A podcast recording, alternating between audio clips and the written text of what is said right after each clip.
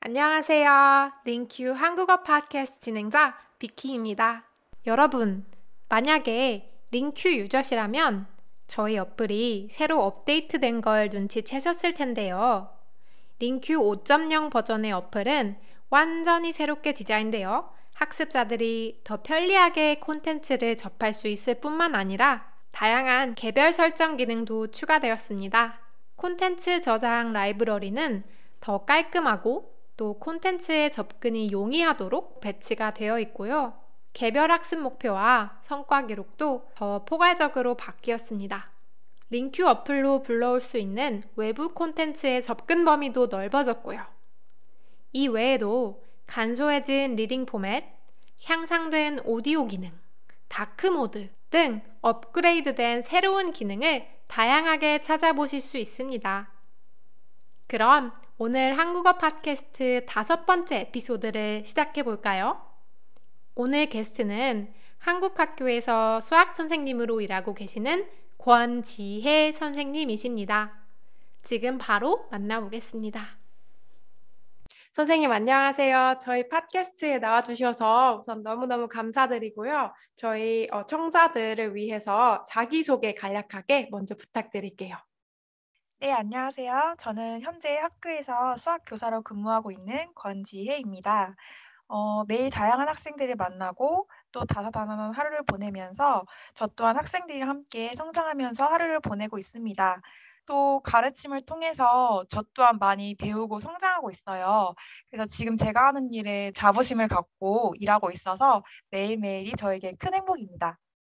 직업이 수학 선생님이라고 하셨는데 그렇다면 수학을 언제부터 좋아하셨고 또 언제부터 재능이 있다는 걸 발견하게 되셨나요?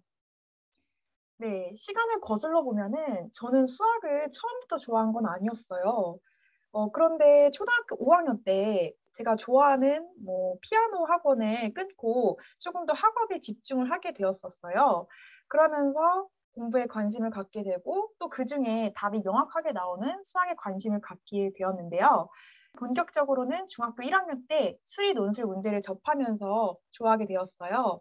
다양한 상황을 보고 내가 좀 더 깊게 고민을 해보고 이에 대해서 해결책을 제시해보고 이런 과정 속에서 저는 수학의 과목에 대한 매력을 느꼈습니다. 또한 그 과정 속에서 의지와 끈기를 갖고 있는 나를 경험하면서 더욱더 좋아하게 되었고 친구들이 모르는 수학 문제를 질문할 때 내가 알고 있는 수학적 지식을 언어로 명료하게 표현하는 나를 경험하면서 내가 평소 가지고 못했던 그런 재능을 하나하나 발견해 갔습니다.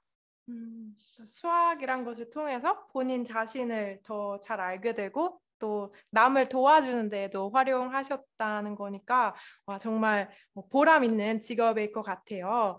그러면 직업 외에도 수학을 잘하면 일상생활에서 어떤 장점이 있다고 생각하세요? 음, 수학 안에는 변하지 않는 수학적 원리가 있습니다.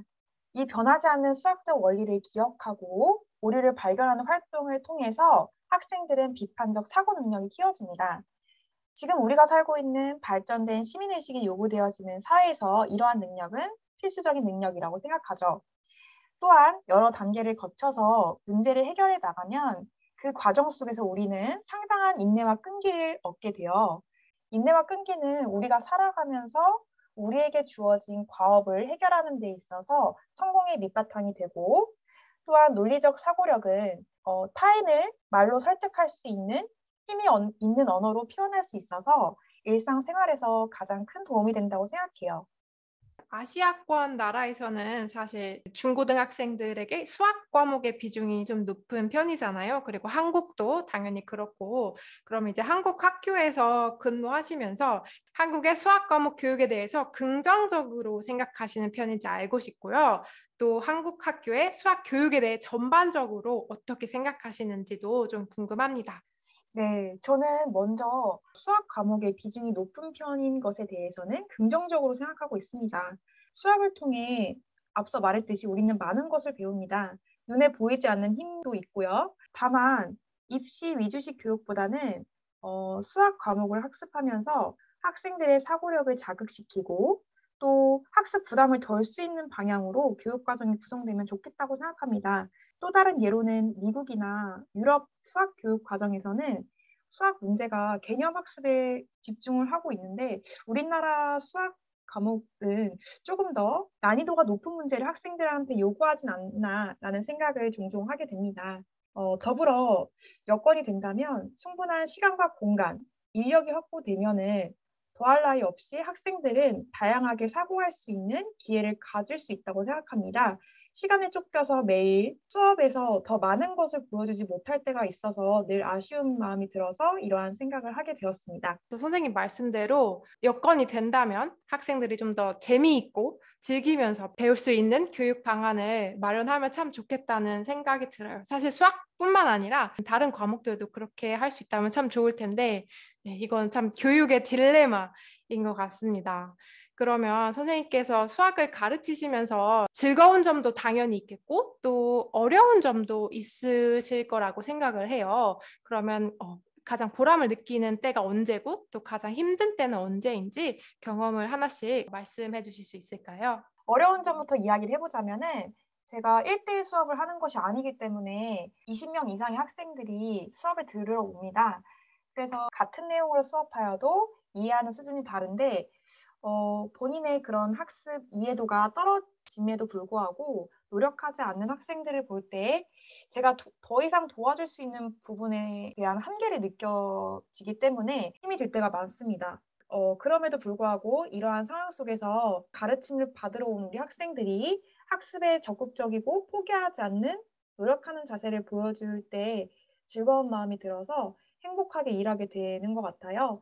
그래서 이런 어려운 마음이 들 때도 있지만 또 이렇게 즐거운 마음이 들어서 회복될 때도 있기 때문에 행복하게 일할 수 있는 기회를 갖게 되는 것 같습니다. 그럼 선생님께서는 학생들을 엄격하게 지도하시는 편인가요? 아니면 좀 부드럽고 유하게 학생들을 대하시는 편인가요? 가르치실 때? 어, 제가 이유 없이 엄격하지는 않아요. 어, 학생들이 본인에게 주어진 과제를 이렇게 정성스럽게 풀어오고 수업 시간에 좀 집중해서 제 설명을 드, 들은 다음에 유익한 치, 하, 질문을 하는 친구들을 보면은 시간 활용도 잘하고 또 자기 갖고 있는 그런 능력, 학습 능력을 잘 보여주고 있다는 생각에 제가 굉장히 부드럽고 유한 모습으로 학생들에게 칭찬을 많이 해요. 반대로 뭐 수업 시간에 필기도 안 하고 숙제도 안 하고 또 뭐 자기한테 주어진 그런 학습 기회를 포기하는 학생들을 보면서 되게 엄격해져요. 또 태도 부분에서 말을 무례하게 하거나 뭐 이해심이 부족한 행동을 보이는 학생들을 지나치지 않는 편인데 길게 뭔가 주구장창 계속 그 행동에 대해서 이야기하는 것보다 어, 웬만하면 학생에게 좀 자기 행동에 대해서 생각할 기회를 제시해 주려는 편이에요. 혹시 그럼 학생들 가르치면서 가장 기억에 남거나 아니면 재미있었던 에피소드 같은 게 있을까요? 재미있는 에피소드를 그냥 간단히 말씀드려 보면은 아침 수업 시간에 학생들 그 수업 들을 때 표정을 보면은 저마다 하나같이 비슷한 표정으로 대답하는 게 되게 재밌어요. 그래서 어, 그리고 또 문제를 읽으라고 발표를 시켰는데 그 문제를 굉장히 슬프게 읽는 거예요.